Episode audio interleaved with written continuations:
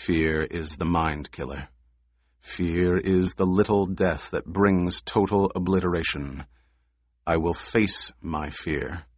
I will permit it to pass over me and through me. And when it has gone past me, I will turn to see fear's path. Where the fear has gone, there will be nothing. Only I will remain. Welcome to the HoloGraham Media Club. I'm Will. Nerd! And I'm Gavin. God, what a dork. We're a book club for the 21st century. The newest wonder of the 21st century. We'll focus on sci fi, fantasy, and speculative fiction audiobooks. Books are for squares. But we'll get into all sorts of geeky stuff. It's dorky. I'm aware that it's dorky. Each episode, we'll discuss a book, then recommend a new book to discuss on the next episode. Stupid episode after another. Talk to us on any social media, or even better, join us on an episode and share your thoughts. With the nerds and the geeks? Hello, and welcome to episode 15 of the HoloGraham Media Club podcast. That's a guess. I don't know if truly if it is 15, but uh, we welcome you. And tonight we will be discussing episode about Dune. And it was written by Frank Herbert in 1965, and there have been a few movies, uh, TV shows based off of it since then. Movie in 86, I believe. We were just discussing, and I got it wrong. 80 84. and uh, a new movie that just came out that we've all gone to see, and it was amazing. Well, we I'm sure we have different opinions, or we'll be getting I into. think we all agree. Excellent. Yeah, it was it was really wonderful. So we'll get into all of that this episode, and uh, yeah. So how you guys been doing? Not I'm bad. doing good. A lot of Dune. Yeah, your life been filled with Dune. It, it has been. It really has been. Let's you know you, you you really can't get the sand out once it starts getting. That's right. Yeah, that's yeah. I'm I'm so into Dune. I've installed a sand shower and I scrub my ass with sand at home. Tell us a little bit. That's Do you right. what you listen to a bunch of different versions? I did. I listened to four different versions. Um, the first book. We're talking about the first book of Dune here, which is about where the new movie ends. yeah, Um, I listened to four different versions. I went to the theater three times on opening weekend, and I went to the theater to see it again this last weekend. So I've seen the movie four times. I've listened to the first half of the book four times, and I've watched the fan edit of the Lynch version about a half a time. I haven't watched the whole thing yet. I've watched a good chunk of that, so Man, filled with. Dune I'm ready to for talk sure. Dune.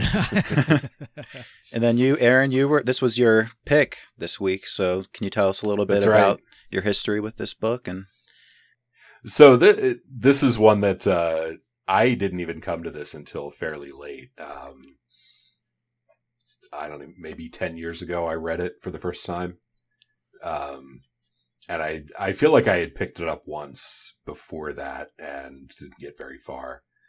But uh, yeah, about ten years ago, I I read through the whole thing, really enjoyed it, um, and I I had seen the Lynch version.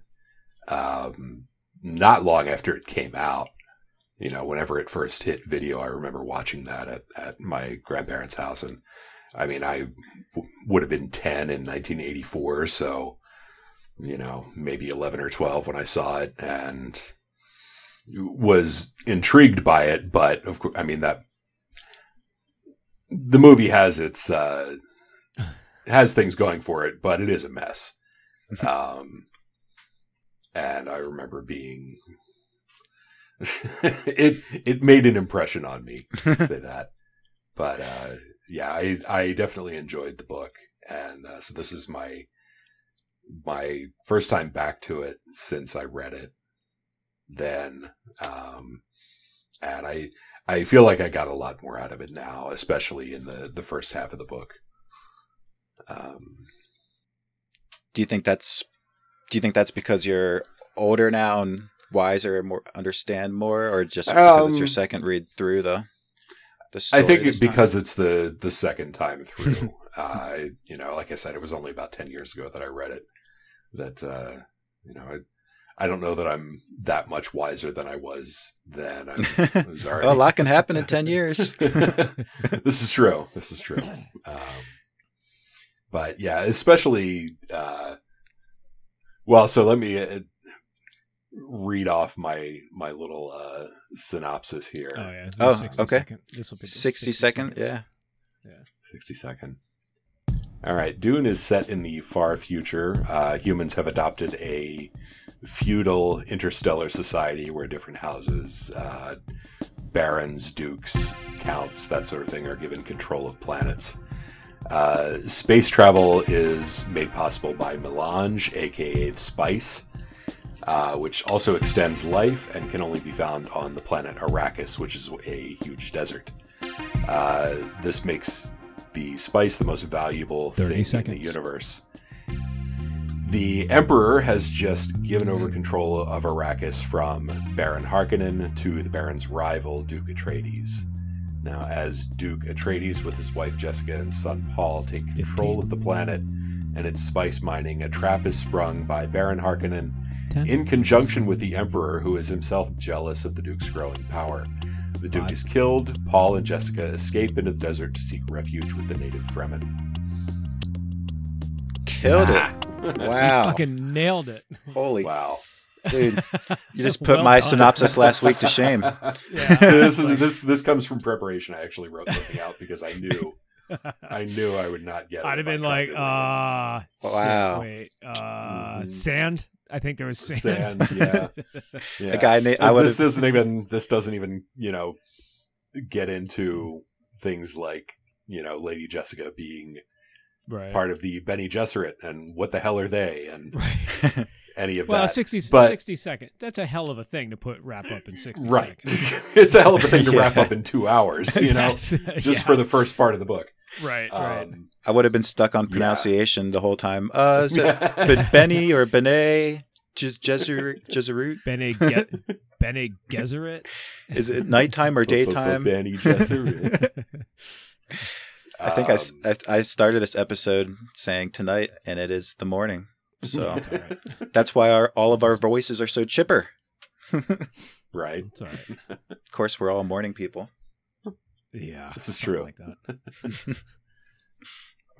So Yeah. So yeah, the the intricacies of the um, the betrayal plot, uh, a lot of that kind of went past me on the first read through, um, and that's really a lot of what the first the first half of the book, the first book, deals with.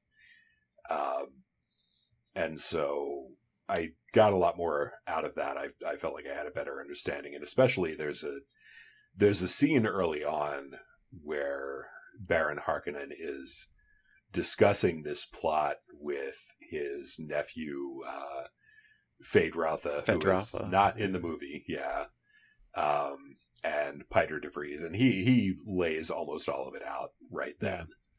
Um, Mhm. and yeah, so it's it's he was kind of put up to this by the emperor, who it's really the emperor wants to get wants rid to of, Squash, he wants to squash the Atreides. right? Who are getting a little too popular, a little too powerful. Yeah.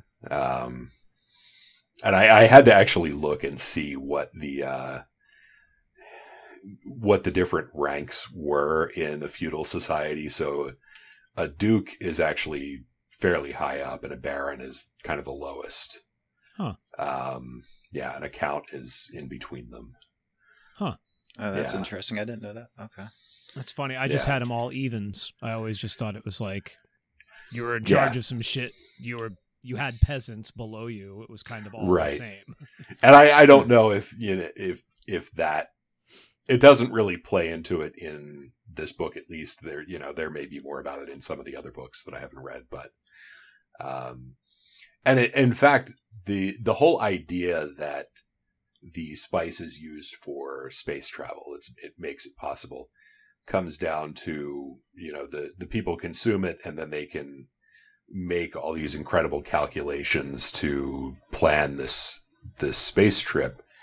Um, and that's all due to the fact that there are no computers Yeah. and it this is something i kind of picked up from reading other things about this is that there are no computers because at one point in the past they had made artificial intelligence that then waged war against humanity so now you're no longer allowed to make artificial intelligence and the, the the only mention of it in this book is a line about you know make no computer that can think like a man or something Right. Yeah. um, so Very- all of that you know comes from other books Yeah. And other lore. Very, very technically, um, and this is just buried, buried, buried deep, deep, but very technically, we didn't wage a war, or the, the humans then didn't wage a war against the machines. They waged a war against the humans that were controlling the machines that were controlling other people. So there was another class above everybody else that was using artificial intelligence and robots and shit like that to Ah, okay basically create a whole peasant class and that peasant class essentially rose up and squashed that and then they said okay fuck you no more machines So- so- but now we've got a we've got a peasant class again we've got a feudal society again you know yeah that's our, Yeah. our well and it seems like When do I- you- in reality it seems like that's kind of our default right like Mm. and it, that's something that herbert has even said i think is that you know yeah this feudalism is a not it's not necessarily a good thing but it is a state that humanity seems to Sort be of comfortable with and and, and Yeah. fall into yeah yeah we sort of seem to default to this upper class lower class thing yeah So when do you find all of this out? I guess we should, ex- ex- say, I guess, say first of all, big spoilers for later books because I didn't know any I- of this stuff. yeah As I was Well, reading it, I was again, thinking I even- Mentat, and I, Oh. I was almost thinking they were uh, like cyborgs for a while, just because of the way that it says they're like computer, the way that they Right. think, and it took me a minute to realize that that was just because of the spice, I guess, and the way that they evolved from it. the spice and sapho juice Training. and all kinds of stuff yeah and their training and Yeah. you know also sort of natural ability that they identify um, at a at a young age and and begin the training for because that that's one of the things that we see in the book is that Paul was identified as A you know candidate for that. capable and Yeah. had had been undergoing mentat training um, kind of without his real knowledge of it for most of his life Yeah. Yeah, I was talking to his dad. and His dad was like, "You have a possibility of being a mentat, but I haven't been trained. There's a whole thing you have to do. You can't tell him that. Oh, wait. yeah yeah oh um, all the all the lore about like the machine wars and shit like that. That all comes from um, not necessarily the old books. There's a lot of the stuff in the new books by um, Herbert's kid and Kevin Anderson, Kevin J. Anderson. Um, but it's all sort of built into the lore. So if you start looking into appendixes and appendices and shit like that, then you start uncovering all of that. But that's all like really fine detail stuff that's just buried in Herbert's backlog of the creation of the world that he doesn't really bring into anything. So it's not actually like laid out in a book anywhere. It's Okay. just part of the overall lore. Gotcha. Kind of Lord of the Rings ish Yes. in that yes. fashion. Yeah. So have So- you yeah, both exactly? read all s- six original by Frank and then all of the how much have you read by his son, I guess, Gavin? It sounds like you've read a lot. I have read. I don't know how many there are. I think I've read twelve of. So I I did the a long time ago on actual books with actual paper. I did all six of the original Dune books. Um, that was uh maybe fifteen or so years ago, and then um, I did possibly the first twelve of the new books by Hmm. Brian and Kevin Okay. but there's more there's more now um very different feel to those books but i've done i've done that Very I've expensive only, then. I've only read this one So this is your only one, Aaron? The first one? yeah The yeah. first Okay. and again like all of the all of this other stuff i've kind of picked up from you know think pieces about the movie or or about the book or whatever that have been written by other people who have apparently read all these other books Yeah. So, yeah Okay. and uh but you know, I don't know that any of that is uh, is really necessary to the understanding. It, it you know, No, it fills them all. some things out, but Yeah. yeah, No, no, not it's none of that's important. That's just like if just if you want to get really deep into it, like you said, like Mhm. Tolkien, like in Tolkien, you can get really, really deep, and it doesn't do anything for the story. It doesn't enhance the story or anything. It just gives you more geek cred in that circle. Just So cool to know there's such a deep world. that yeah, he- Yeah. it just it's an thought out. example of how how big the world is that he built, and just how into world building he really was, mm-hmm. and how complete that world was. So yeah, yeah, exactly. um, So I think I, I interrupted your story maybe where you were talking about the spice and the guild using it to travel space and everything, but Yeah, I mean, it's used for it's used for the space travel. Um, yeah, but it's also now, one of the other things that you sort of find out later. Um, I think I think you discover this toward the end of book one is that it is also addictive, uh, and that you know if you and it, it's it's in everything uh, on Arrakis, so it's in all the food and everything. So if you stay there long enough, you become addicted to it. And if you go off the planet and you can't get it anymore for some reason, then you'll die. yeah. pretty much Um, trapped on planet at that point. Yeah, Well- or Well, you or, know, or import. I mean, that's why the export of the spice is so crazy important. It, everything, Right. the Bene Gesserit run off of spice, the upper class Mm-hmm. run off of it because they all want it. It keeps you alive longer and it keeps you mentally more stable. The mentats need it to create mentats and create sapho juice. I think Mhm. that's where sapho juice comes from. The Spacing Guild needs it to work out the formulas to how to get from one point to another point.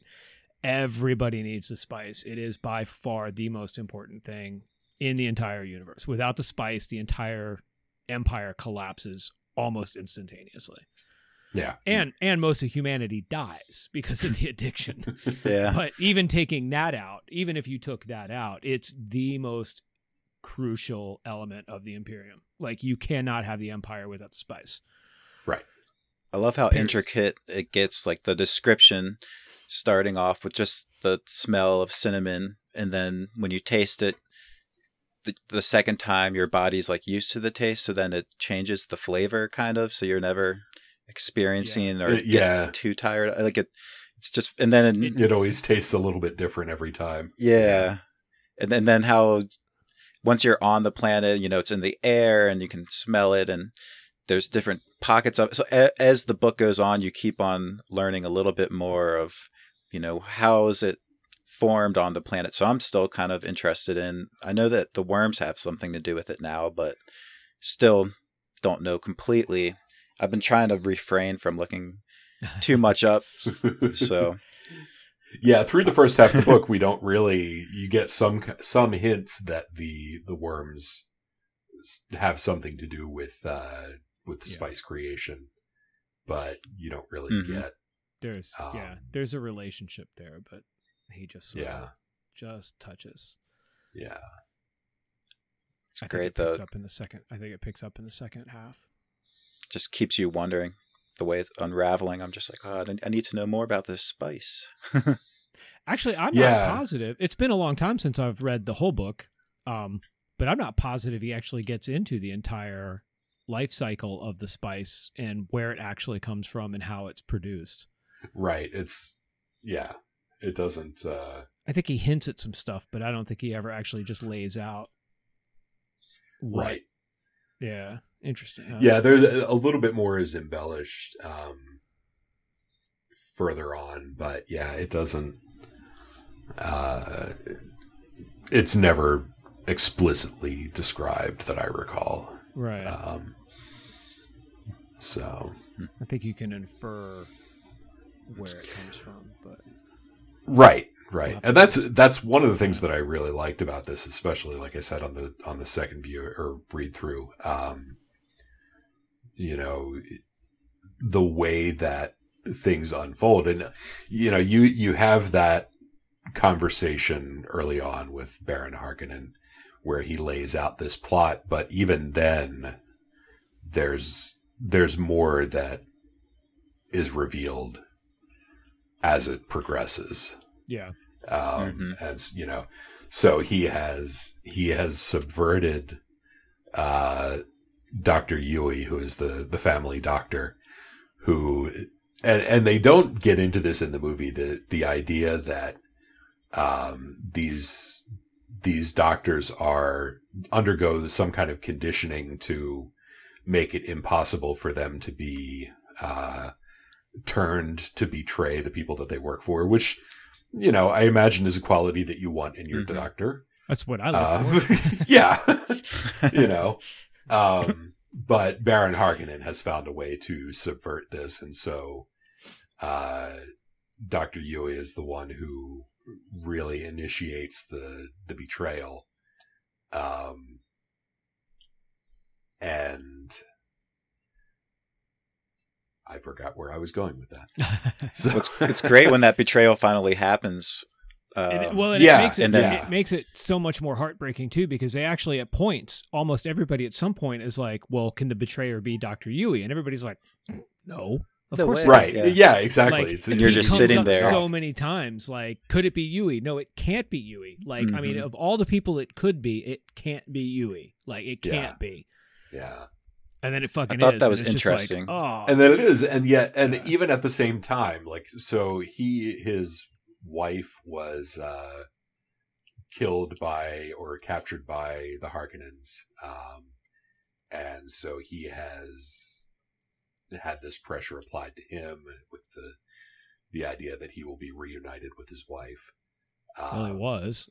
well yeah but then even even as he's doing this his only like the only thing that he had to do was to kill or capture the duke Yeah. um and it's apparently uh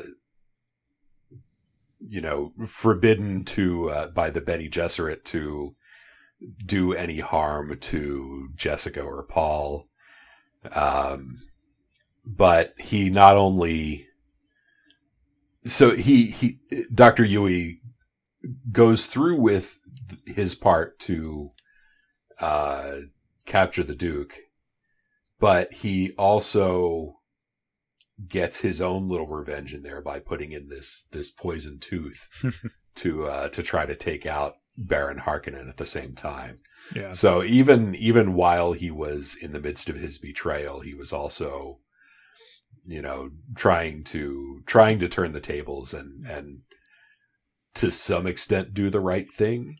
Yeah, he wasn't. um, I think or at he least get his own his- revenge. Yeah, I think he said in Mhm. his note he didn't want anybody's forgiveness. He was just doing what he could for himself. Like he really just he hated the the Harkonnens probably more, I think, than any of the other main characters. yeah, and that's Paul- there's a Paul there's a fairly long hate him 'cause He didn't conversation. know him very well. Gurney hated him because of a whole lot of shit. Duncan Idaho has a huge backstory with the with the Harkonnens. Um, but I think Doctor Huey is candidate for most Harkonnen hate ever. Yeah, and there, there's a there's a fairly long conversation in the book between Doctor Huey and Jessica that that gets into that a bit more. yeah. Uh,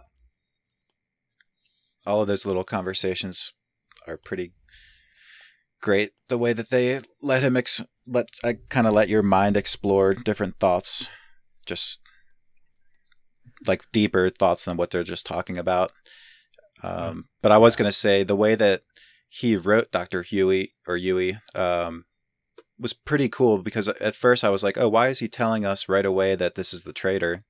Like as I was reading it, I was like, oh, there's no suspense there. But then, like you said, Gavin, everybody is bringing him up throughout the whole time. And as a reader, you're like, no, why don't you actually question him, Jessica? Like when you say, should I go bring him back in? And all of these things. And so it, it actually kind of brings you into it and keeps you more involved knowing that he's going to do what Yeah. he's doing. And also being able to see from his perspective, Yueh's perspective. So I wonder in the movie, the new movie, if they would have done it that way, what, how that would have portrayed. If they would have, instead of doing it the classic way where you just find out at the end that he's the, you know, the betrayer.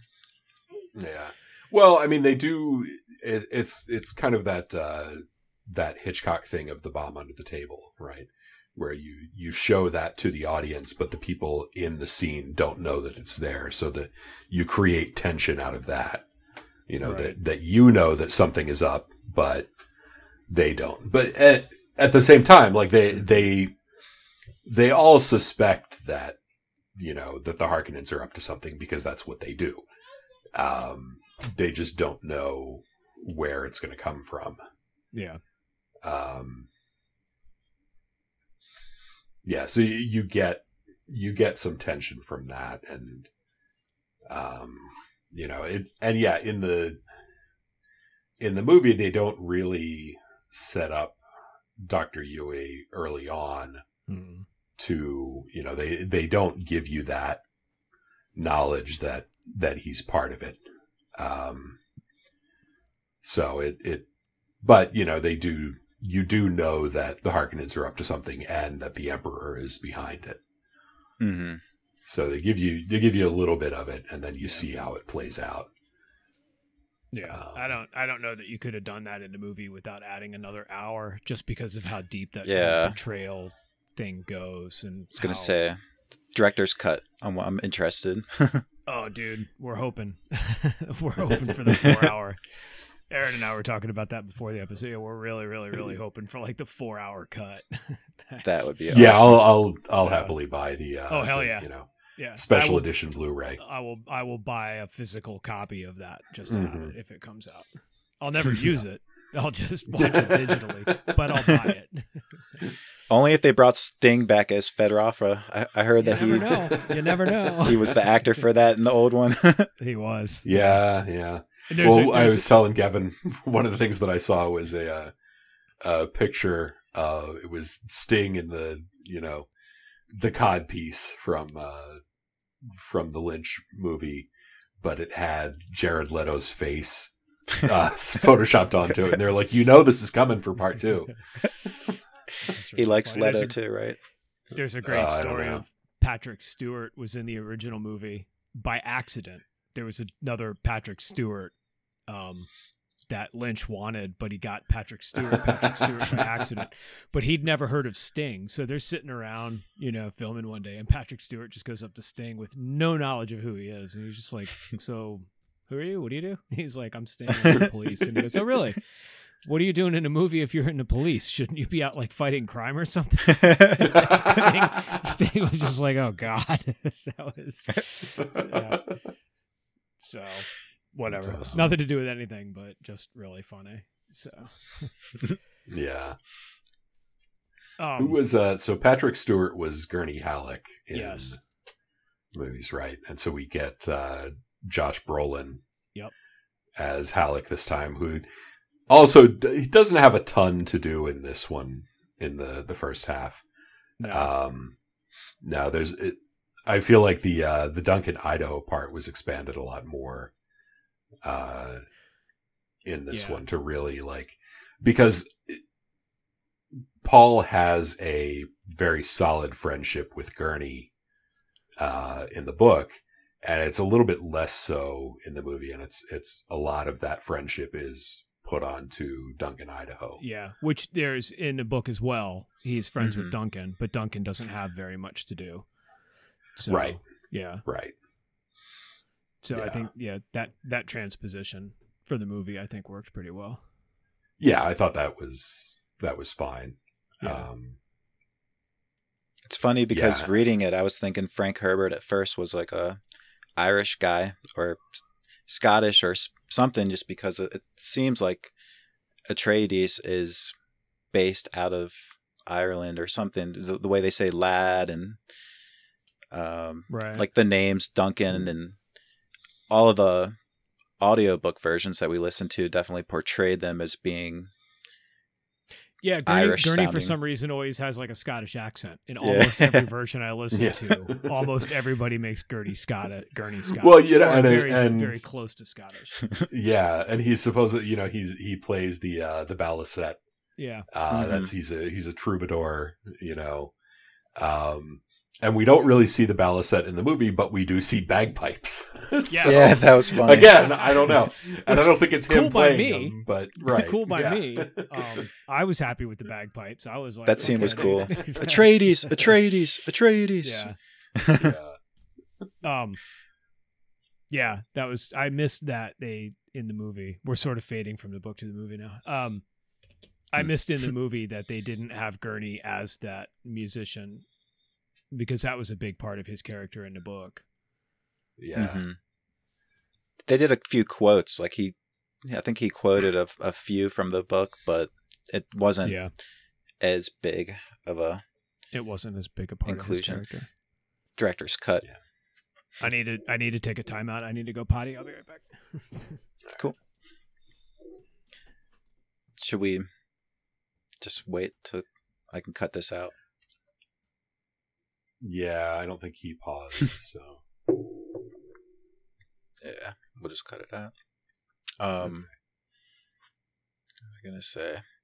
As I was reading, I was like, I think I found the sentence that probably was one of the sentences that I like stopped reading when the first time around when I was like thirteen. It, it had like quasi fief, um, had quasi or Haderach Satarak or whatever or Hadak Satarak. Kwisatz Haderach. Kwisatz Haderach, yeah, like uh, Bene Yeah. Gesserit. Um, like it had all of these words like in the same sentence or like two sentences, and I was like, I don't think I can read this book. Yeah.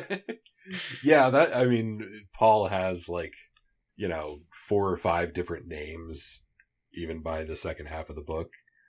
You know, he's Mhm. it's really uh it's a lot to keep track of.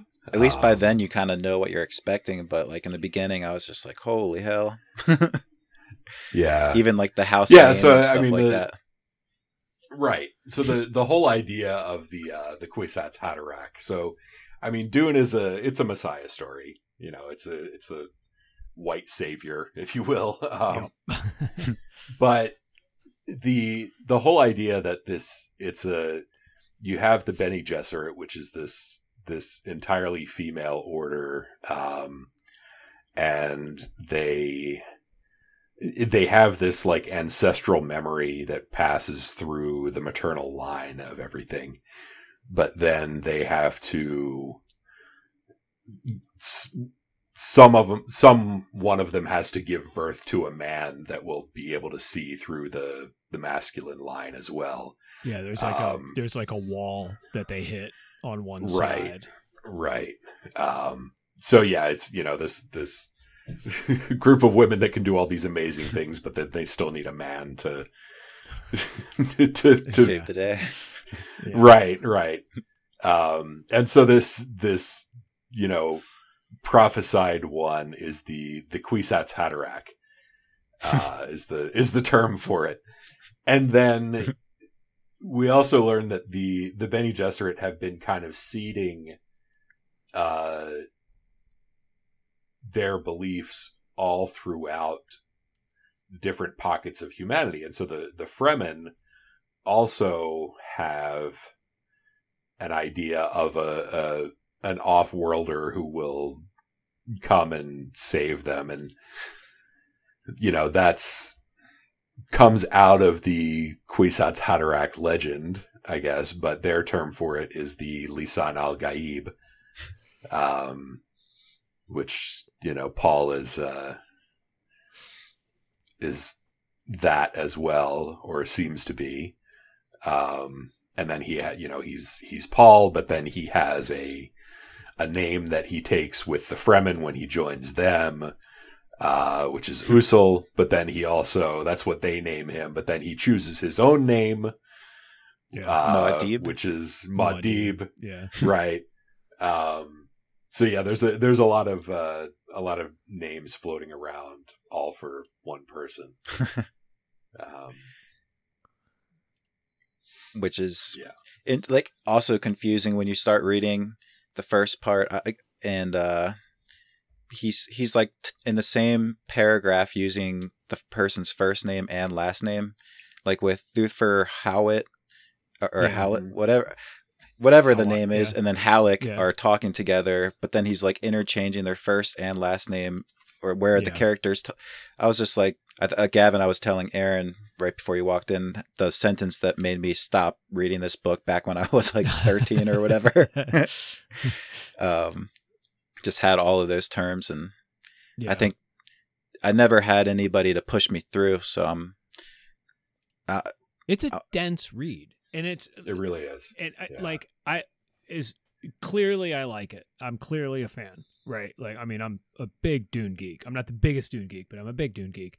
I don't like Herbert's writing style. I discovered that this last go around. I don't like the way he wrote the book. I love the universe, and a lot of that's a common complaint. A lot of people say you read it for the ideas, not for the writing. Um, Hmm.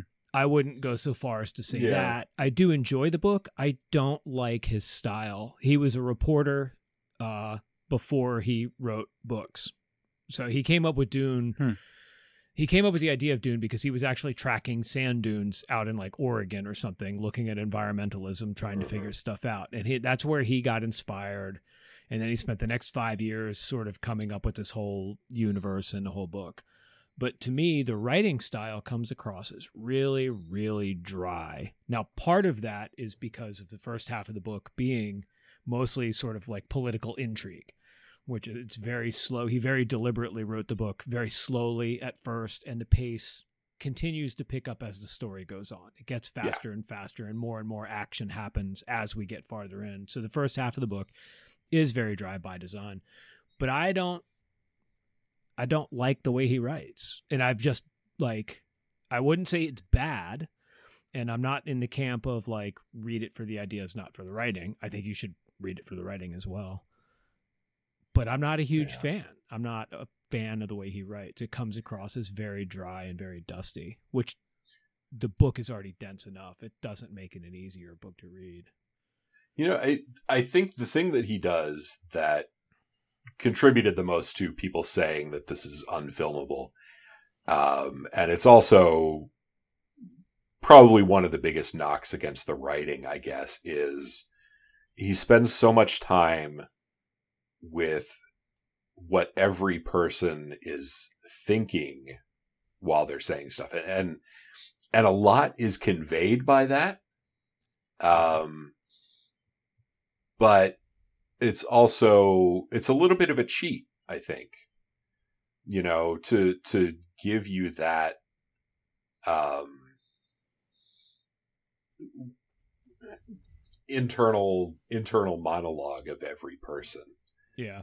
uh rather than having these things revealed by their actions um you know it's it's it's just laid out for you Yeah. and that again that you know that's what we saw with with lynch's dune at some point there was the you know this voiceover of Well, it was all voiceover, right? I mean, Yeah, yeah, exactly. It was- because the whole thing, Yeah. an, like you say, it's an, an all internal monologue, and it's all Yeah.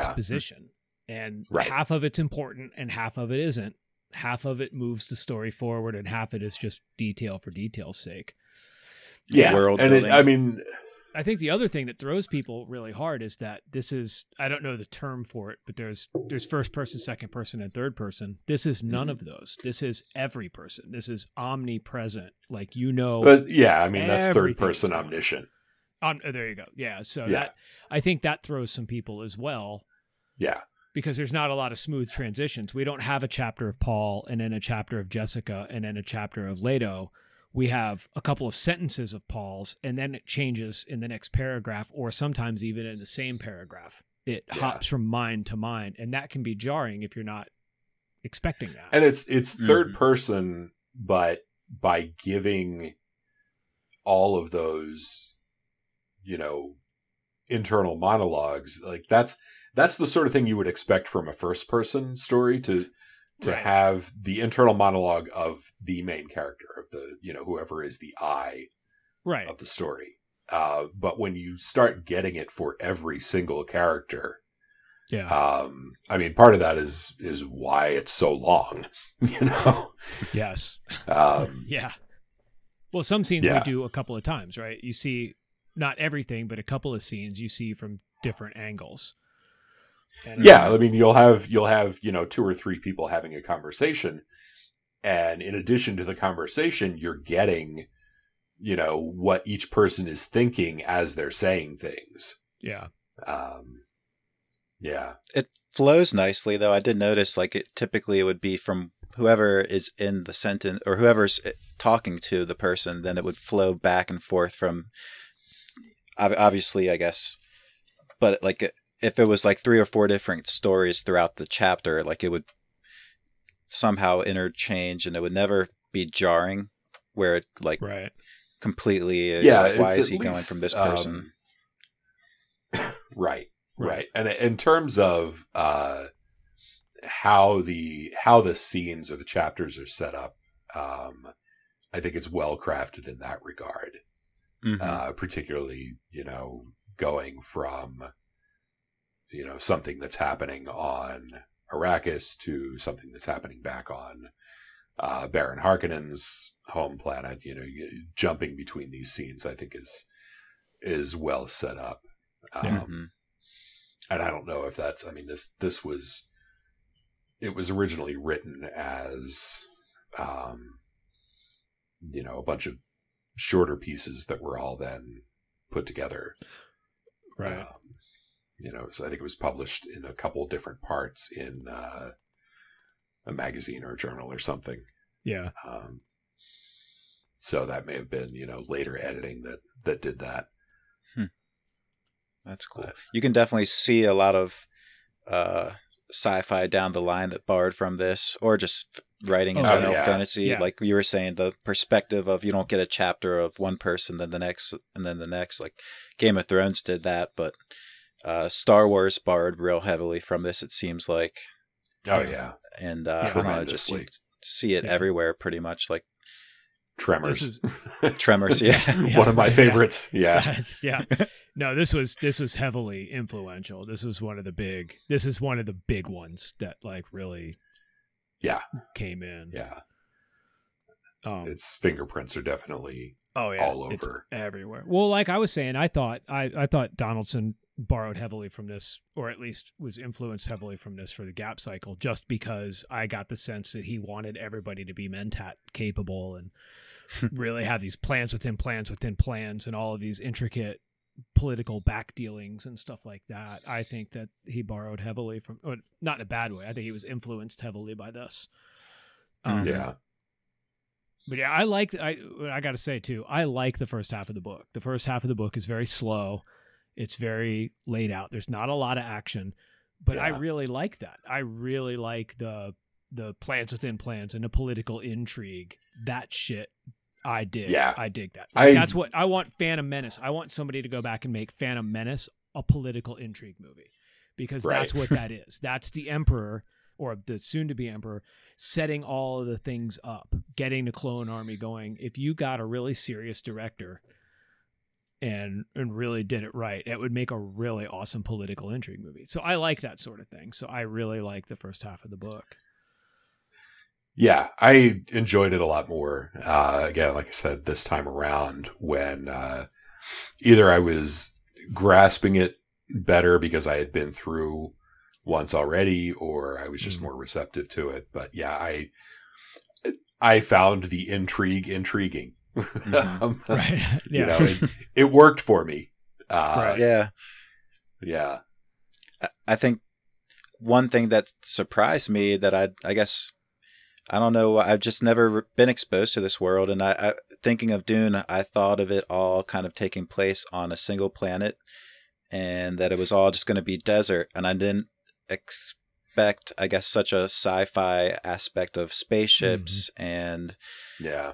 Several different planets and a lot of different weird uh like evolutions of humans and the Mhm. spice intrigue and just everything that he builds in this into this world and then all of the sci-fi aspects of you know the the sand suits that they the still suits that they have to wear or you know just when they're in a tent they're not in a normal tent they're in a still tent that recycles water and the Yeah. just it's really cool that he's able to take the time even though it's a little slower like you said but the way that this first half of the book is i, I really enjoyed it too the the build up and yeah, little uh, dots about the spice. Like I said, we still don't even know. It's almost like a, a detective story where I'm trying to find out more about things. So, do Right. really enjoy where it's going. Yeah, no, he he spends a lot of time building the universe. It's one of the most well built universes in literary stuff. Like I just I like he built the shit out of this universe. Yeah. It Yeah. I don't know if it beats Tolkien, but it definitely rivals Tolkien. I think between those two are absolute game changers in the size and the scope and the detail of the universe that they built. hmm Yeah. um yeah and the backstory. I mean there's a ton of backstory that we never get. Like the orange catholic bible is said to have i guess Yueh gave Yueh gave paul a little bible. He said he had 1800 pages. I googled it out of curiosity. How many pages does the average bible have? It's about 1400 so somewhere in there there's another 400 pages. Now Right. does that mean that they've added a bunch of stuff? Like they don't really get into it but you get the sense that it, it's even the religion has evolved over the next 10,000 Oh years. yeah. Yeah. But- or 8,000 so. years. So you get the sense there's no mention of it in any real sense, but it's there and he's built that into the world. He's built that into the universe. Kind Mhm. of not just to do it, but just to fill in the gaps. Which I, I thought it was cool. I mean it's it's definitely a deep Yeah. universe. And it It all you know, helps it- you to believe it. Yeah. Yeah. And it's the sort of thing that he, you know, he left a lot of these little breadcrumbs of these threads that, you know, his son and other authors have pulled at over the years to to build it all out. Yeah. Um yeah, it's it's really well done in that regard. And you you have the impression that, you know, even these little things that are just barely touched upon in this first book, he knew what Yeah. was going on there. You know, Right. he, he had a bigger idea than than what you saw on the page there. hmm Um, yeah. it definitely it, it it feels like it all hangs together, even if you don't see all the pieces. Um, it's not just kind of haphazardly This this works because I say it works. right. Yeah, it's all Right. it's all there. Well, and that's one thing about his sci-fi, it, like just all the sci-fi stuff. I really get the sense that it's all basically possible. Like I don't think any of it is this huge leap of faith. Um, like someone was talking about, I can't remember what it was. Someone was talking about the voice. Like, is the voice even possible? Like, Right. can you really do that? You kind of can already. Like, I could piss somebody off just by talking to them really easily and really quickly. And if I can make Mhm. somebody mad, how big a stretch is that to having somebody sit down or come near me or hand me a glass of water or something? Like, I think maybe that really is possible. And like the Holtzman engine is what gets us through the space. But if we had a way to control that, maybe we really can travel interstellar. Like, I don't, I don't know. I, it, it all seems remotely possible. It's not some stuff where like in Star Wars where we have lasers that move so slowly you can see the light move from one end of the room to the other. Like I don't think so.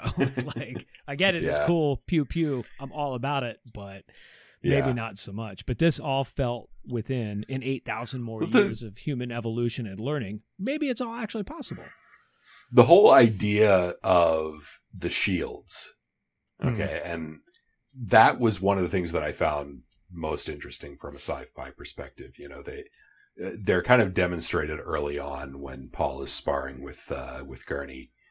And the idea that you have this kind of force field that will stop you know fast moving things but something that is moving slowly will be able to get through it. Mm-hmm. uh, and and how that changes the way that you fight, and it has changed, you know, the entire the entire concept of combat. Yeah. Um, you know that artillery and things like that. Well, if anything is shielded, the artillery is not really going to do much for you. I loved. I just got. I loved in the movie when the Harkonnens came in to smash the Atreides. They had those bombs that would come down and very slowly go through the Uh-huh. shields into the machines. And Uh-huh. I it, they actually the machines would blow up but stay inside the shield until the shield Right. ended and then would ex- I just that was Yeah, just yeah. so There's- fucking I mean- cool that they picked up on that little detail. I thought that was awesome. Yeah, it was just was- all so. yeah.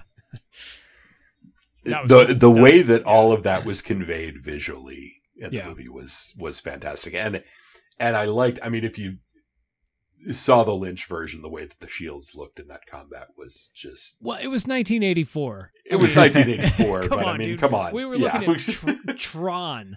We were looking at right. Tron like as the But- other big CGI stuff. So I like One of the things that he did in the new one that I appreciated was, you know, the the shield would flash blue when it was stopping something, yeah, but it would flash red where something was was penetrating. So that it, you had this visual cue yeah, that you saw all throughout, you know, later parts when people were fighting with shields on. yeah, And then the idea that um, you can't use the shields in the desert because the vibration from it will call a worm. right. Mhm. Um, I I I thought all of that was great. And then there's something that they hint at, which is the you know the laser weapons. If that if you fire a laser weapon at a shield, like you get this huge Nuclear. yeah, like Yeah. this this ridiculous explosion, you know, that will kill the person using the laser gun as well as Yeah, you know the shield. So y y- they have to be very very careful turrets. in that regard. Set up a Yeah. turret. Then you're not killing people. like it's easy. like, come on. Right. I'm not even a tactician. It's just oh, Bob shot a gun at a shield. Now Bob's dead. Let's put a gun on a stick. like, no, but yeah, but they, and I don't know that they say anything about that in the movie, right? Like they don't mention that no. lasers Yeah, crossing really shields is bad bad things. news. But yeah, in the book, it's definitely like a no no. Yeah, it'll call Yeah. All the worms in an area, like Mhm. regardless of what their territory is, bring them into a, just an absolute frenzy, Yeah. and they're bad news for lasers. So yeah. Did Which you I- guys look at an actual physical book? Because my physical book has a map in the back. Have you guys seen a map of Arrakis? I remember seeing I remember seeing the map back in my actual Yeah. book back in the day when I had such things. Interesting looking at it. Like the shield wall expands a lot more than I pictured. Yeah. And, like, Mm. just yeah, it completely visualized it a lot differently. Yeah. But I think the movie killed it with the vision. Like every single scene when you if you did a freeze frame just looks so beautiful too, like the way the Oh, Villeneuve he is, framed it. Villeneuve is so Yeah. good at that. Mhm. Villeneuve That- is yeah, so that's good that's how I felt about. Uh, well, I felt that way about a lot of them. Uh, but Blade Runner, twenty forty nine again. Oh, like there, Yeah. there wasn't a whole lot of dialogue, and there were a lot of you know, just kind of slow scenes of you know a landscape or whatever. Um, but it just it all looks so incredible that you Yeah. just you're captivated by it. Yeah. you no, know? he's he's really good at that. n- none of it feels like wasted wasted space yeah. you know Mhm. um yeah it was i thought it was gorgeous Well, that's a, the, the cinema goal, right? Is every frame is a picture, right? Like you Right. want to be able to freeze on any particular frame anywhere and have art within that picture, which is not an Right. easy thing to do. And I think his, him and his guys, Villeneuve and all of his cinematographers and DPs and all those people are like they're fucking good at it. They are Yeah. fucking good at it. It's crazy Yeah. because you can have like a ten minute scene where nothing's going on and yet you get everything transferred. Mhm. Like you get, especially 2049, like you say, there wasn't a lot of dialogue, but god damn, I understood what everybody was thinking about. he does a lot with scale too. And yeah. the, Oh, Yeah. yeah. you could, he always has somebody in the foreframe and then in the background, so you can tell like this massive object. And both media, like both 2049 and Dune, lend themselves to huge scale. Huge but scales. Yeah. Yeah. interesting when he talks about the size of the worms being bigger than like the space freighters that they flew over on and you're Yeah. just picturing that in your mind like damn like imagine the tunnel that that thing would be leaving behind or like the little mountain behind it just incredible What I really Yeah. like too, the way he he portrayed the sand as sand as water, like because you don't have water on Dune, but and the sand didn't act like sand would act. Now there's kind of an explanation for how the worms move around and it's all static electricity and all this shit, but it was just really beautiful watching the sand waves and the sand crashing up and acting like water because the worm is so big and just has so much mass to it. It was just really just it, visually stunning, the whole thing. hmm It and in the all book awesome. they can hear the worms and you as a fremen you know any fremen knows that sound and Yeah. the way they have to walk naturally across like a, there's a lot to do with uh sound in this Yeah. book Yeah. Yeah, I kept I kept watching the uh uh it, anytime anyone of- was walking in the desert, you know, whether it was uh uh Dr. Kynes or you know, any of them and and are they doing the are they doing the sand walk? Are they doing the, you know, step step pause, you know, slide step um and I didn't I didn't really see it in a lot of the scenes, but Nobody uh, ever did it. No. yeah. Yeah. Um, that's funny yeah. That was well, and water discipline. That was a big one too, right? In the book, Yeah. in the book, water discipline for Fremen is a killable offense. If you get caught without your mask outside, they turn you. I mean, they you're done. Like they literally kill you. And in this, everybody's taking off their hoods, and everybody's like doesn't have their nose plugs in, and they're all out. There's a scene of Ah. Chani walking around like in a dress. And I'm like, oh, No, come on. well, okay, yeah.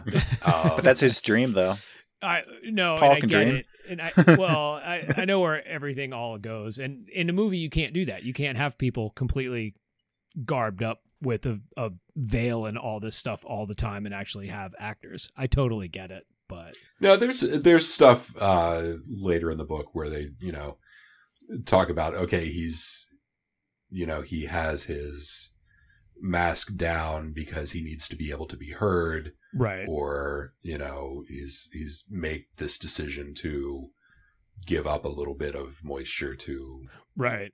achieve this end. But yeah, the the entire uh, concept of the value of water, and and you especially see, you know, when uh, I don't remember if this is if this is actually before the end of the first book or if it comes a little bit later, but when uh, Thufir Hawat is, um, I guess you could say captured by Fremen, um, and he's trying to, you know, bribe them or whatever, and they're they're like, "What?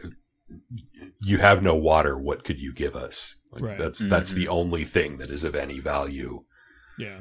to them. Um, and I particularly like, and I'm glad that they kept this in the in the movie the the date palms that were outside the uh, Yeah. the palace or whatever, and the idea that you know each one of them took you know five men worth of water Yeah. a day. So you know, with however many palms there were, it was a hundred men. yeah. water enough Yeah. for a hundred men was needed to maintain them. Right. No, that was cool. Um, Yeah. I think they failed in the movie. I think they failed. Nobody else. I asked Alice, who's never read the book, and I asked Blaze, and he's never read the book. Um, they both got the idea that water was really, really important, but I think they really messed up on when Stilgar came into to meet the Duke and the spit on the floor scene. I think they totally undersold that as a joke because Stilgar comes Yeah. walking in, spits on the floor, and Mhm. then everybody else does, and Josh Brolin does, and uh, Poe Dameron does. They all just spit on the floor like, oh, it's no big deal. But that was a huge deal in the book. The fact that Yeah, I mean, the yeah, fact they that address it. everything went on and brought up to that point to where Stilgar was like, okay, now I'm going to make you this offering. That was a huge thing in the book. And they just totally Yeah. turned it into kind of a joke. And it was like, dude, come on. That, that Yeah, bummed me out yeah. I mean, there is the line, you know, we thank you for your gift of your body's moisture or whatever, but it's it was still vastly underplayed. It was, yeah. The From- importance of that act, the importance of that act, I think. So I don't know. Yeah. Maybe I'm the only like, I don't know. Well, there Yeah. also there wasn't the same uh tension in that scene even before that Right. that there was in the book. Yeah. You know, the the the friction between Stilgar and the Duke and everyone was not as Right. apparent in the movie No. as it was in the book.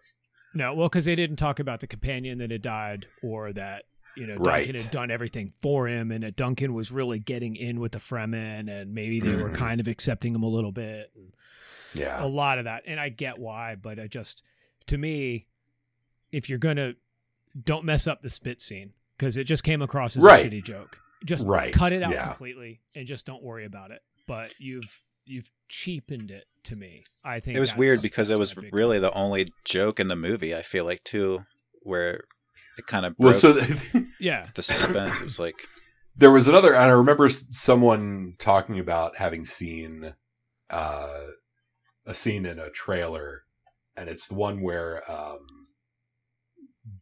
duncan has first come back and he's talking to paul and he says something about oh i see you put on a little a little muscle there. And paul's like oh really? And he says no. No. and i remember someone commenting on that and being like oh you know they're they're putting in the little jokes you know um and that one for whatever reason like with the larger context of that scene that one didn't ring jokey for me in the movie itself yeah, you know like it worked. It- I, I that felt didn't- it worked. mm-hmm. yeah. exactly but then the the spitting scene again like that it was like a Marvel. that was a humor, little more jokey kind of. right Yeah. exactly yeah. exactly Yeah, the Marvel one is just a sort kind of tender moment described. of like Duncan trying to lighten Paul up and just kind of Right. like, okay, I understand you're really upset. What can I do to sort of break this tension?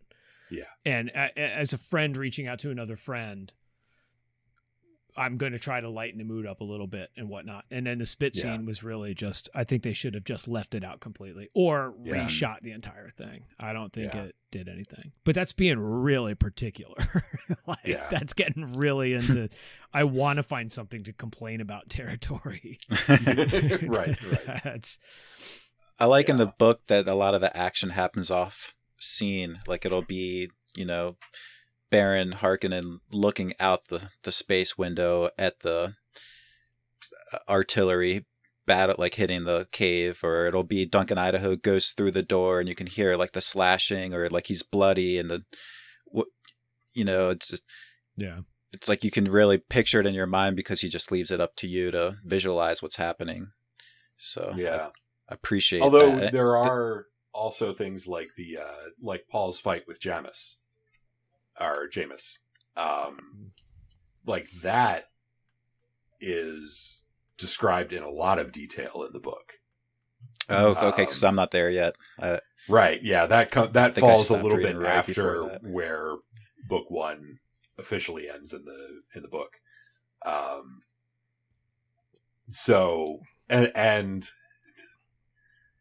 like the again this is one of those things that um they get into in the book is the idea that Paul was trained to fight with a shield Yeah. um, and now he's fighting without one. And are his instincts on how he fights going to hinder him in this now that he doesn't have one? Um, and the book goes into a good bit of detail about that and, and how he's moving.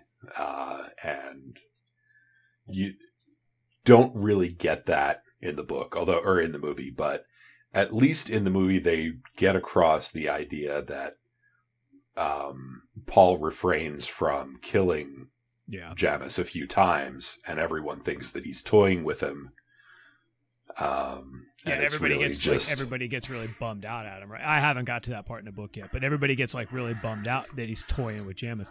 Does Right. Jessica does Jessica say in the book that Paul's never killed a man before he? Before Yes. he- because that's not true. That's not true. He killed a fucking Harkonnen on the Thopter as they were escaping. He kicked a dude's heart in. Oh yeah, that's funny. He did. He It- kicked, he kicked a guy's heart in. He kicked a he kicked a Harkonnen in the gut and blew his fucking right vent. It was his right ventricle. You can check me on this. He blew his right ventricle out, and the guy died gurgling on the floor of the Thopter. I don't even remember that, but I, I, I, I maybe that. I was That's- listening to that at a time that I had Yeah. No, more I going like. on. I, Um, I think I had just. Well, I did the book four fucking times, so I mean, I got details Yeah. down. like, but I thought that I picked up on that, and he did in the in the book. In the movie, he didn't. Jessica took care of everybody, or a Harkonnen Yeah. took care of a Harkonnen, which I think they did a better job in the book. I like the scene of Jessica using the voice in the book better. But again, I get cutting Mhm. for time and picking out the important parts. I totally get that. yeah, Um, I liked how they how they did that in the movie with uh, with her just speaking to the one guy and just say immediately kill the other guy, kill the deaf guy. Yeah, just kill. Yeah, You know? just yeah. Let's just get this. It, it Yeah. would have been a really hard scene. I mean, it would have been a, if I'd have done it. It would have been like an eight-hour movie. Like, I totally get why. I get it. It's not important. It doesn't move the plot forward. yeah, The '84 version has a longer version of that with Jessica trying to get out. And actually, the miniseries, the sci-fi miniseries, is really good. The Sci-Fi Channel miniseries was really good for book details. I started Nice. that, but I felt like the actor playing Paul was a little whiny at the beginning, so I couldn't get into. It's yeah. And I was like, I don't remember Paul being really whiny ever in the book, but I have to give it another yeah. shot. I mean, he's definitely, and one of the things that I kind of appreciated was that he sees this, uh, you know, this future laid out for him as this, uh, you know, savior or, you know, messiah, whatever, and he doesn't like it. um, Yeah. You know, and he he doesn't really want any part of what's coming, but at the same time, you know, he he sees that there are I mean, they use the word jihad in the book, um, which is a little like I, there are there are certainly you know problematic things you, you know white savior whatever uh, but and and um, characterizations of the Fremen as sort of Middle Eastern Yeah. whatever but Mhm. uh, he he also kind of recognizes that well there's no way off of this path for me you know I, I can't just walk away from this and i can at least try to prevent some of the worst things from happening Yeah. so while he's not thrilled with the idea of it, he's at least trying to work with it, Yeah. He's trying. To, you yeah. know? Yeah. kind of what he was doing with the dukedom too, inheriting that. Like he didn't seem Right. thrilled with it, but Yeah. Exactly. And I liked yeah. I liked in the movie that they that they made use of the signet ring hmm uh as kind of the I don't know if you call it a metaphor for for that position of power. mhm. um, and they they really put a lot more importance on the ring in that regard. Yeah. But I thought it worked well as a as a visual cue for all of that. Yeah. No, Um, you sort of picked up on it. It took over a lot of the narration. It was able Yeah. to pick up on that. Kind of like just like you say, it was just kind of like an idea dump. Like, hey, all of this stuff is this ring. So Right. watch, watch the ring. It's important.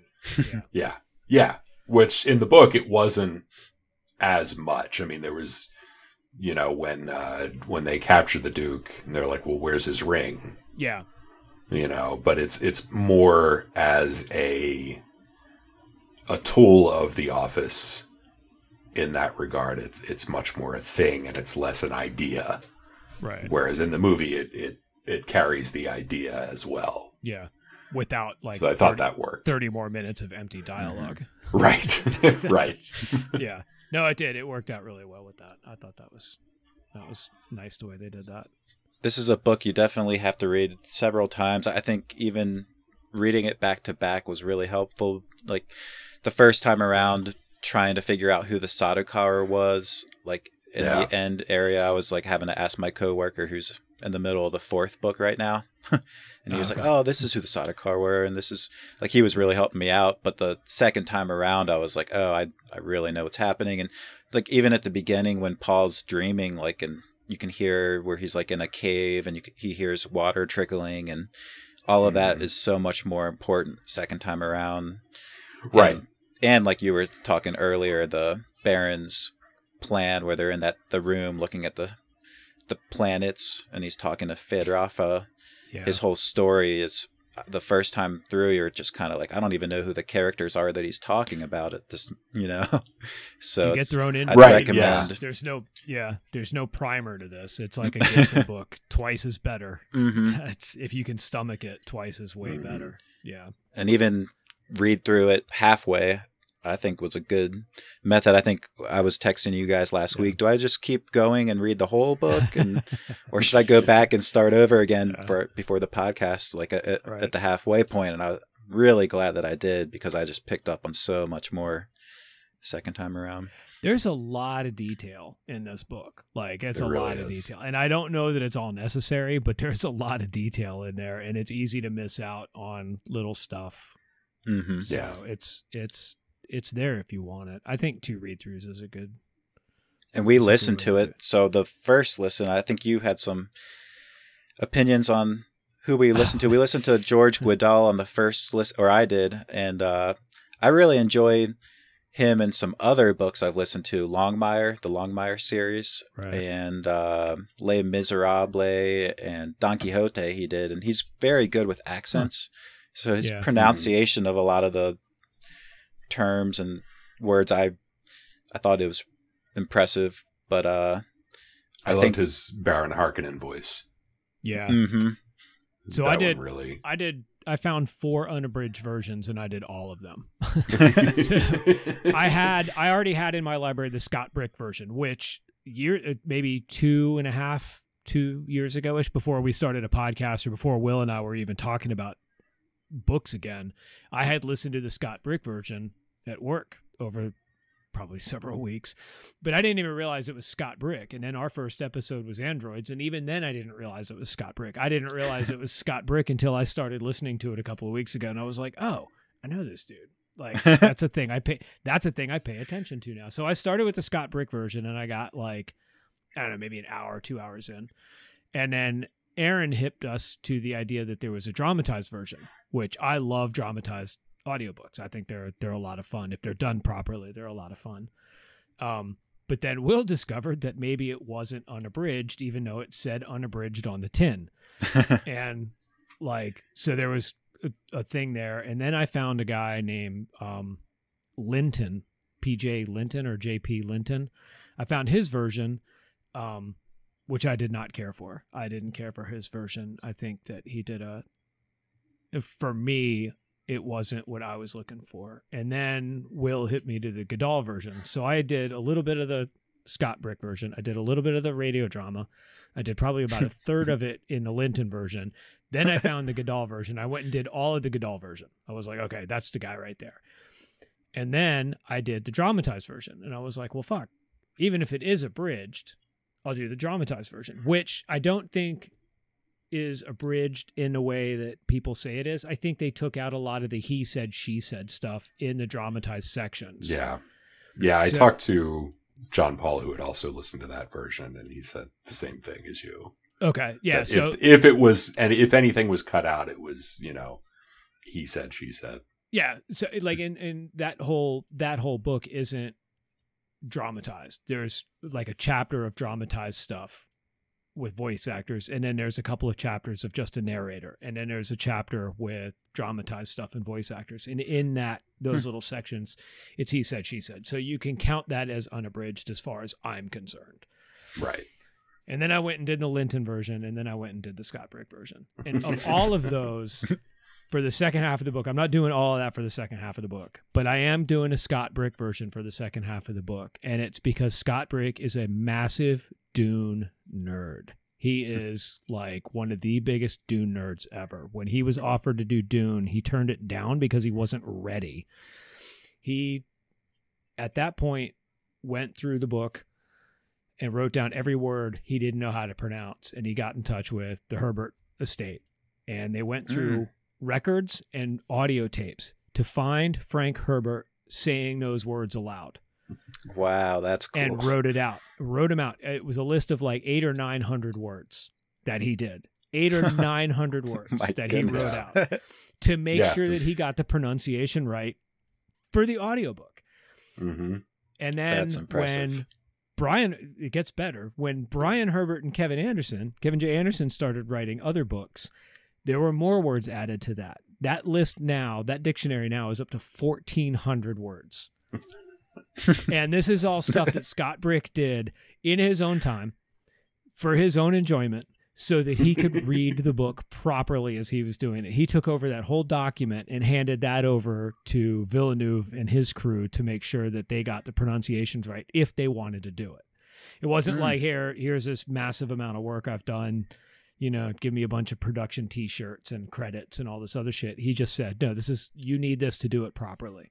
Now whether Yeah. they did anything with it or not, I don't know, but I did notice that Kevin J. Anderson got a consultant credit on Dune, and I did not see Scott Brick's name in Dune, so I'm a little miffed about that.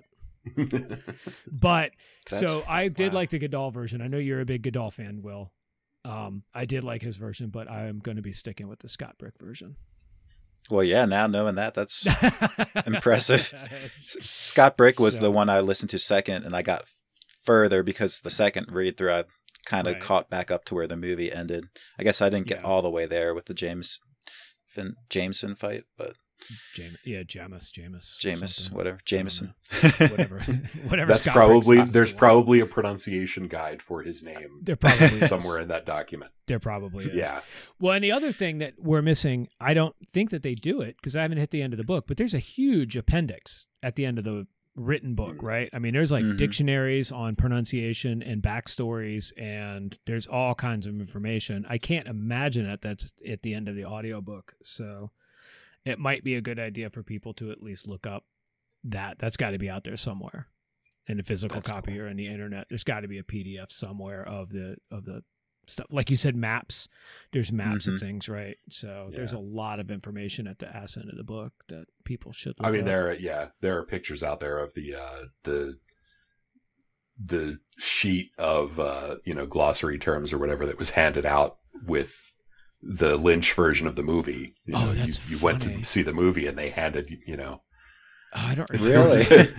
yeah, funny. yeah, yeah. You can find that. There's there's pictures of that that guide. that is cool. um, 'Cause I just did- I did of see some that. of the terms. Yeah, my parents took me to that when I was a kid. Twelve, Hmm. I think I would have been ten or twelve. Twelve. Um, it may not have been every no, theater but that yeah, did it, no, but that's yeah. funny. I'm gonna look for that. Damn, I wish I had. No, yeah, I had a, a friend of mine who remembered getting that right. when she saw it. That's fun. Yeah, that's pretty young age. funny. I like that. I yeah. appreciate that they didn't dumb it down. Even the new movie, they still used all of the vocab words, Gom Jabbar and yeah, Bene yeah, Gesserit. you, I you have to. yeah, you yeah. To. You'd never get away without doing it. I know Yeah. their HBO is talking about doing a riots. spin-off called Dune: The Sisterhood on the Bene Gesserit. I s- yeah, I did see Which- something about that. I don't know how Could I feel about that. Yeah, I don't know. It could be awesome. Could be It really. could be good. I yeah, I don't know. Uh, again, like uh, of the other books that have been written, you know, is there is there a lot dedicated to that sisterhood, and is that something that they're going to draw from for Yeah. this There's a for this series? So in the newer books they're set up in trilogies and one of the trilogies is the the beginning of the Bene Gesserit, the beginning of the Spacing Guild, and the beginning of something else. And there is a whole book dedicated just to the be- oh, and the beginning of the Fremen. That's what it is. The Spacing Guild, okay. the Fremen, and uh, Bene Gesserit get a trilogy of their backstory. So there is Yeah. a book. Um, yeah, that, that's I mean one that's of the ones I read. Yeah. That's So- uh, the whole the Bene Gesserit thing. I found very intriguing, and that's something I would enjoy seeing more of hmm um, if it's if it's done well. See, I'd want to see the Spacing Guild. I'd want to see the. But of course, I've read I read that trilogy. I read the trilogy of how the Fremen started and how the Spacing Guild started, how the Bene Gesserit started. I'd like to see. I'd like to see Spacing all three of those. Really, like Mentat would be cool, too. Like all of this, the Mentat would be an interesting thing to see how that how that evolved. Which they didn't get into enough in the movie. No, The Mentats were really, uh, really let down by the movie. I felt like, yeah, um, hmm yeah, that was that was probably my biggest disappointment with the movie was uh, that they did almost nothing with with the Mentats, and especially for as menacing a character as uh, Piter DeVries was in the book. Um, he, I honestly don't even remember if he had any lines. I think he had a couple, but yeah, he did. He Yeah. did basically nothing yeah, in the Mhm. movie, which you know, I it, the more I thought about it, um, he was talked about more in the book than he actually did anything. Um, and originally, you know, the the Baron was going to give him Lady Jessica as his reward for you know this plot to uh, to overthrow the Duke. And then he was okay. Well, would you rather have her, or would you rather have control of Arrakis? Um, he's like, oh well, I'd rather have control of the planet. And then he dies. yeah. So you know, ultimately, yeah, he didn't do a whole lot, but he was he was a threat that hung over a lot of things. Yeah.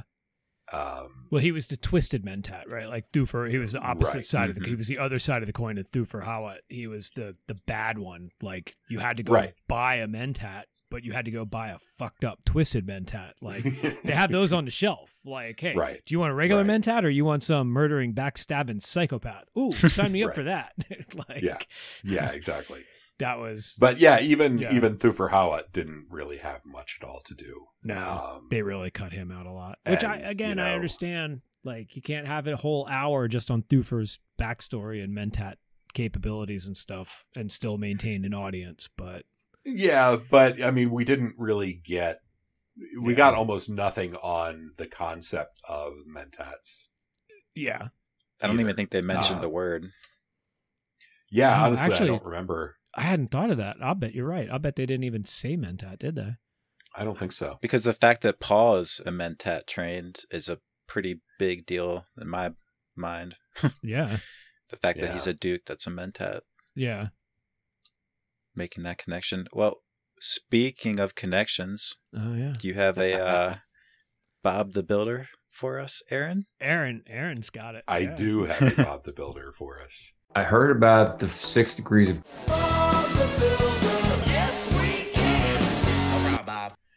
All right. So, um, Frank Herbert was actually a distant cousin of Senator Joseph McCarthy, uh, who you, you may recall from the, uh, the the the witch hunts for um, you know communists. yeah. So, one of the people who was heavily interrogated by McCarthy and his House Un-American Activities Committee was actor Jose Ferrer, who was also in David Lynch's movie of Dune. He was the emperor, Um, right? Yeah, he played the Emperor. Okay. Yeah. Very, Um, very, very well. Yes. Yeah. Uh, Ferrer was married to Rosemary Clooney, which makes him George Clooney's uncle. uh, George Clooney was in Ocean's Eleven with Julia Roberts, and Julia Roberts was in Notting Hill, where the part of her publicist was played by Lorelei King. the person on Bob the Builder. It always comes back to Lorelei. It almost always does. Yeah. Well, it all always comes back to Bob the Builder. it com- yes, ultimately learned. it comes It's back true. to Bob the Builder. All roads lead to Bob the Builder. That's really funny. Well done, you. That's awesome. yeah, nice. And I could have I could have taken the shortcut right to Jose Ferrer being in in Dune. But no, uh, but let's I work like in some little- McCarthyism if we can. Yeah, Exactly. There's exactly. nothing like nothing like the good old House of Un-American Activities. make make you feel alive. Yeah. That's really Mm. funny. That's cool. That's good. I looked into it a little bit, but I couldn't find any good ones. That was that's that's a good one. I like that one. I leave it to I you didn't guys. even know where I was going with it when I started it, but That's yeah, funny. that's how it goes. That's funny. Now all we got to do is get from any sci-fi book to McCarthyism, and we're there, right? Like, Yeah, right. Should be simple enough. Uh, it should be simple enough. Yeah. So I think um originally I don't know if you guys have any other things to talk about necessarily before we get into the second half because originally I was thinking about doing a book for Halloween but It is Halloween. it is It's Halloween, today. today. It is So, Halloween. of course, uh, when you're listening to this, it will be after Halloween. So Yeah. Mhm. yeah. And I'm Unless so Will excited edits for part super, 2. super fast. I get it out today. Um, but I am I'm, I'm I'm very excited for part two. I don't know that I can uh, practice patience enough to do another book in the meantime. So if you guys are up for it, do we want to just go into the second part May of as this well. book? Sure. Yeah. I mean, I've only experienced Dune for the last, I don't know, 90 hours of my life. I may as well keep going. Yeah, no, I'm for it. Yeah. Okay. Good. I'd love to just roll right into it. Yeah, I think that's definitely the way to go. And then that way we're set up. I hear the next movie is set for October 2022. So as long as we get the podcast out in 2023. the next or 23, yeah, that's right. Yeah, 2023. You're right. So we Which gotta- means it'll probably be in it'll be 2024. 2024. Yeah. Not trying to be cynical, but there's no fucking way we're getting it in 2023, right? Oh, I mean, it's going to be 2024, right? I mean, I'm sure. Yeah. come on. But maybe in that meantime, maybe we'll get the Villeneuve cut. Maybe we'll get a five hour Dune Part 1 release. Mhm. So, That gives us two, maybe three years to get the next episode out. So I think we can do that. yeah. we should be good. Yeah. That's We could- maybe. I'll We call in with that. another headache and fuck that up too. Now the real question is, do I need to do a completely different Bob the Builder for the next episode? Yes. I guess so. Okay. That's a challenge. Uh-huh. You can't use Uh-huh. Lorelei. Uh no, Yeah. that's a little crippling. I think I think if you end up at Lorelei King, that's legit. But I think you have to get, take a different path to get there. Yeah.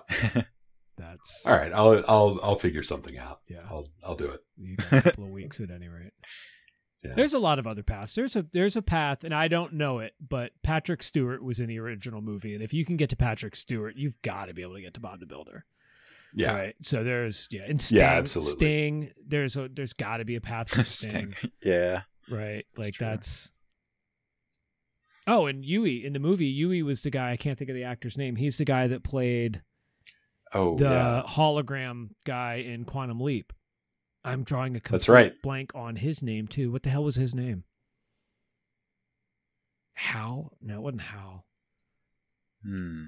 Oh, I Speaking of completely blanking as well, holograms. I should know this. God, I watched the shit out of Quantum Leap. I can't remember. I can't believe. Hmm. I I'm currently in anybody's name. Man. season Okay. three, episode five of uh, Red Dwarf. Oh, Speaking nice. of holo- holograms, just for anybody out there wondering Nice. how That's far awesome. I've gotten. That's good. I'm proud of you. Season three is good, right? That's the one. Dean starts- Stockwell. Dean Stockwell. That was it. Dean Stockwell. I had he to was look a it up. Huge couldn't, environmental guy. He's I a couldn't leave us with that cliffhanger. huge, huge environmental uh, activist. He was no on idea. like, yeah, yeah. I think he was all on about like wearing sunscreen and stuff like before people invented sunscreen. No, I mean in a good way. That's but- interesting. But yeah, season three of Red Dwarf. That's the one that starts off with backwards, right? Is that Yep. the- Yeah. And Hilly, Hilly's there. Yeah, that's a good Cri- season. Kryten in the latter seasons is really funny. Yes, yeah. Robert Llewellyn is comeback. Very enjoyable. Yeah, there's some But- good episodes in that. Anyway, So.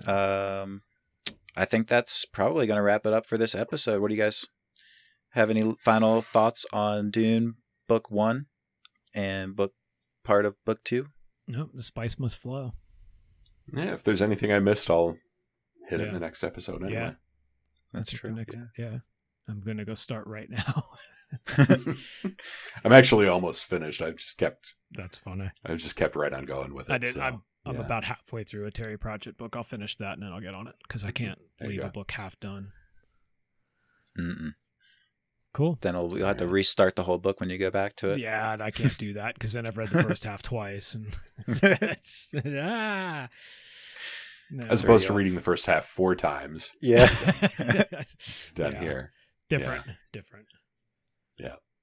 Well, excellent. good. Cool. Another episode in the books, and Mhm.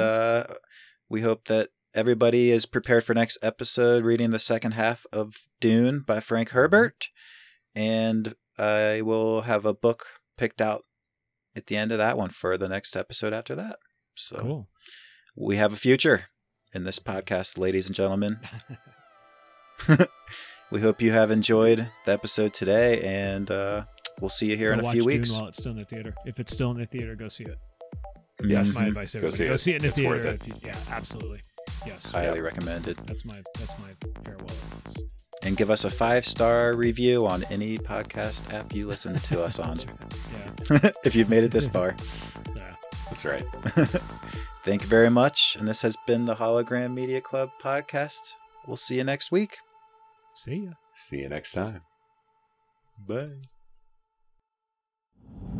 It is by will alone I set my mind in motion. It is by the juice of Sapho that thoughts acquire speed, the lips acquire stains, stains become a warning. It is by will alone I set my mind in motion.